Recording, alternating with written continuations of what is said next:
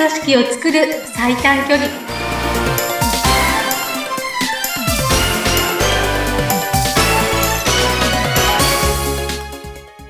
強い組織を作る最短距離。組織力アップコンサルタントの中山智子です。インタビューを務めさせていただきます。ズッピーことズシ秀次です、えー、中山さん今週もよろしくお願いします。こちらこそよろしくお願いいたします。はい今日はあのなんか黒い衣装でなんかあの真珠のネックレスみたいな すごいなんかシックな格好されてますけども 何かあったんですか？ちょうどこの前の時間でですね私の仕事のことをプレゼンするっていう、はい、あの機会を頂戴しまして、はいはい、あのズーム映りがちょっと良さそうに、まあこれ濃紺なんですけど、あ、そうなんですか。そうなんです。はい、どうですか？映りいいですか？なんてこれは音声ですけどね。とてもね、とてもあの、清楚に映ってます。結婚式の帰りかなみたいな。はい。ありがとうございます。はい。今週もよろしくお願いします。よろしくお願いします。はい。あの、今回でね、放送の方、番組の方は6回目ということになるんですけども。はい。はい。前回あの、お話いただいたのが、先週、心を動かす褒め言葉の話をしてくださったと思うんですよね。はい。うん。で、今回は、なぜその話をしたのかっていうところからお伺いしていきたいなと思うんですけれども。はい、ありがとうございます。はいうん、もちろん、褒め言葉を言われたら嬉しい。しかもそれが自分の心を動かす褒め言葉だったとしたら、はい、もっと嬉しい、うん、関係性が良くなっていきそうな予感はしますよね。当然そうですよね。うん。うん、でも、それはいいことなんですけど、はい、私はその一応組織力アップコンサルタントだし、うん、強い組織を作るためにこの番組をしているので、お話しているので、うん、そこにつながっていくからなんですよ。ああ、なるほど。うん。そりゃ、人間関係は良好な方がいいから当たり前と思う方多いと思うんですけれども、はい。もうちょっと踏み込んだ話なんです。うん。あの、ズッピーさん、心理的安全性っていう言葉聞かれたことありますか？えっと、まあ、ね、字面を見ると意味はわかるんですけども、特にこの言葉として、これはこういうことだよねっていう認識はないかな。えっと、Google がですね、はい。チーム構築に重要だっていうふうに発表した言葉なんですよ。はい。心理的安全安性。全性。うん。うんそう、どういう、ちょっと中身を説明するとですね、はい。心理的安全性が担保されてない組織だと、うんあまあ、心理的安全性が不足している場合、どういうことが起こるかというと、はい。まあ無知だと思われたくないなとか、うん。無能だと思われたくない、うん。邪魔してると思われたくない、はい。ネガティブだと思われたくない。こんな言葉が上がってきてるんですね。はい。で、えっと、もし、無知だと思われたくないっていう心理が強く働くと、うん職場で実際ね、あ、それわからないですと思った時も、うんえ、それどういうことですかってこの一言が言えないわけですよ。そうですよね。確かに知ら、えーそんなことも知らないのって言われるのが怖いですからね。そういうことです。うん。で、無能だと思われたくない。この心理が強く働くと、うんもしちっちゃな失敗とかちっちゃなミスを犯した時どうなると思いますか？うーん。そうだな。やっぱ、上からは怒られるでしょうけど、自分では認めたくないみたいな。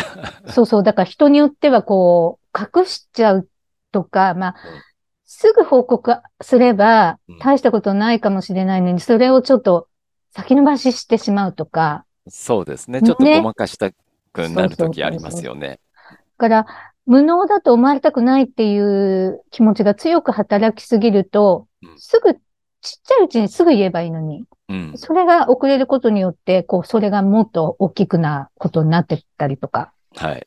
起こるわけですね。うん。確かに。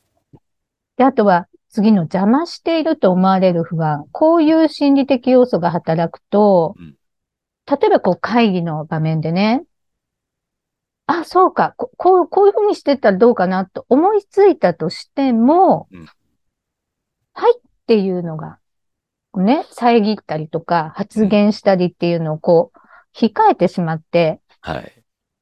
あ本当は発言すればいいかもしれないのに、あ、でもこんなこと言ったらちょっと今会議長引かせちゃうかなとか、進行を止めちゃうかなとかね。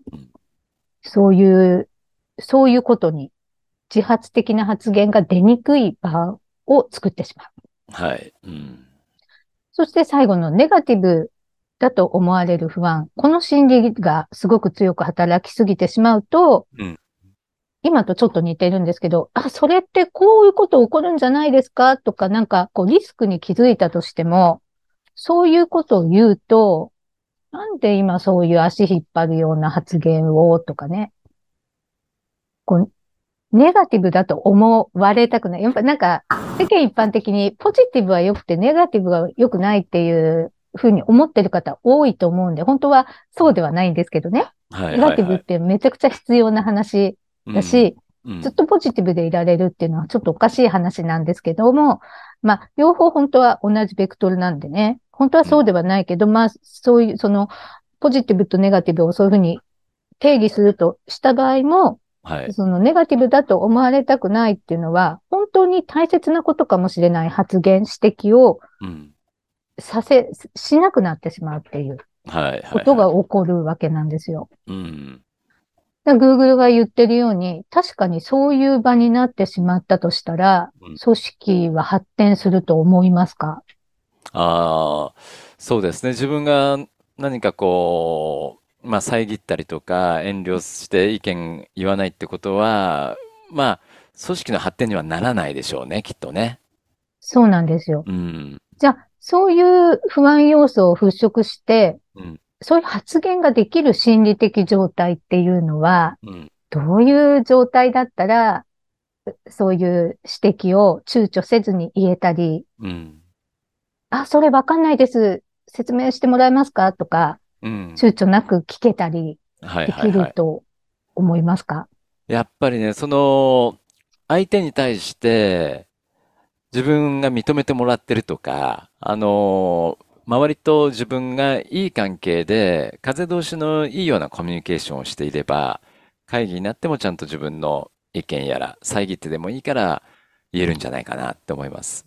さすがズッピーさんです。その通り。最初におっしゃった、認められている、これです。なるほど。うん。うん、人は、誰でも、み、認め、どっかで認められたいっていう、こう願望というか、うん、そう思いはみんな持ってるんですよ。はい。どっかで自分は存在価値があると信じたい。うん。うん、と思っている。そのうん、存在価値があるイコール、他の人から認めてもらうっていうことなんですよね。はい。で、認めてもらうイコール、褒められてるなんですよ。あ、そうか。認められてるイコール、褒められているっていうことか。そうです、そうです。うん、うん。で、それだからこそ自分が納得できる褒められ方をされてるかなんですよ。うん、うん。自分の存在価値って考えるかどうかわかんないですけど、自分がここは頑張ってる、ここは、えー、貢献できてるって思うとこって人それぞれあると思うんですね。はい。うん、そこを上司だったり、同僚だったり、会社の人にね、認められたら、うん、あ、私ここにいる価値あるんだっていうふうに思えるんじゃないかと思うんですね。うんうんだからこそ、この間話した、その人が心が動く褒められ方っていうのは、そこの一致があるってことなんですよ。なるほどね。うん。うん。だから、この間その、相手が嬉しいと、そこ褒められたら納得できるっていう褒め言葉っていう話をさせてもらったんです。うん、まあ、そういうことなんですね。うん。認められてるっていうことは、褒められたことがあるというか、うん。まあ、褒めてくれれば、あ、同意してくれるんだな、いいとこ見てくれてるんだな、っていうことで、信頼関係もね、生まれますよね。そうなんですよね。うん、あそこが大事だと、うん、いうことでお話をいただいたんですね、前回ね。そうなんです。だから、できるだけ、やっぱりその、褒められて嬉しいという一致するところを知って、はい、なんて、なんて言うと表現したいかな。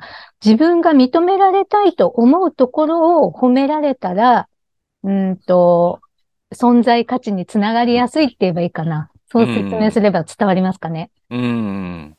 なるほど、なるほど。そのために、やっぱり、その人がどこを褒められたいと思っているか、どこを認められたら嬉しいと思っているかっていう視点を持って、うん、あの、接するというか、はい。っていうのが結構重要なんじゃないかと私は考えるわけです。うーん、そうか、そうか。そうすると今回のお話っていうのは、まあ、褒められるっていうのはね、あの、1対1の場面で、こう、褒められるかもしれないですよね。で、そういうものの人と人とのそれぞれのつながりの中で、いざそれが組織になった時、その中でも信頼関係やら自分が認められているっていうことが自分で分かっていれば、大切な会議の中でも遮ってでも自分の意見を言える、そういう環境ができてくるんだよというまとめでいいですかね。そうですね。いや、うん、私もそういう経験実はあります。やっぱり組織の中で。ズッキーさんはいかがですか、うん、そうですよね。やっぱあのー、これまでコミュニケーションのない中で、えー、いうよりは、僕もあのサラリーマン時代がありますので、はい、うん。そんな中では、やっぱり今俺は言える立場なんだっていうのは、人との信頼関係を築いてる時だったから、うん、うん、確かにおっしゃることはよくわかります。うん、多分、あの、お聞きの皆さんもそういう経験どっかでね、うん、あの、実感がある、体感されてるんじゃないかって思うんですね。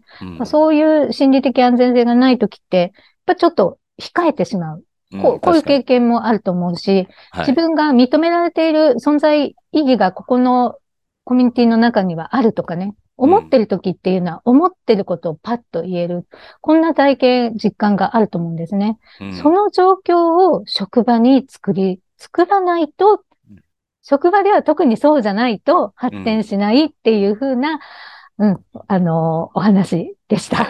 はい、わかりました。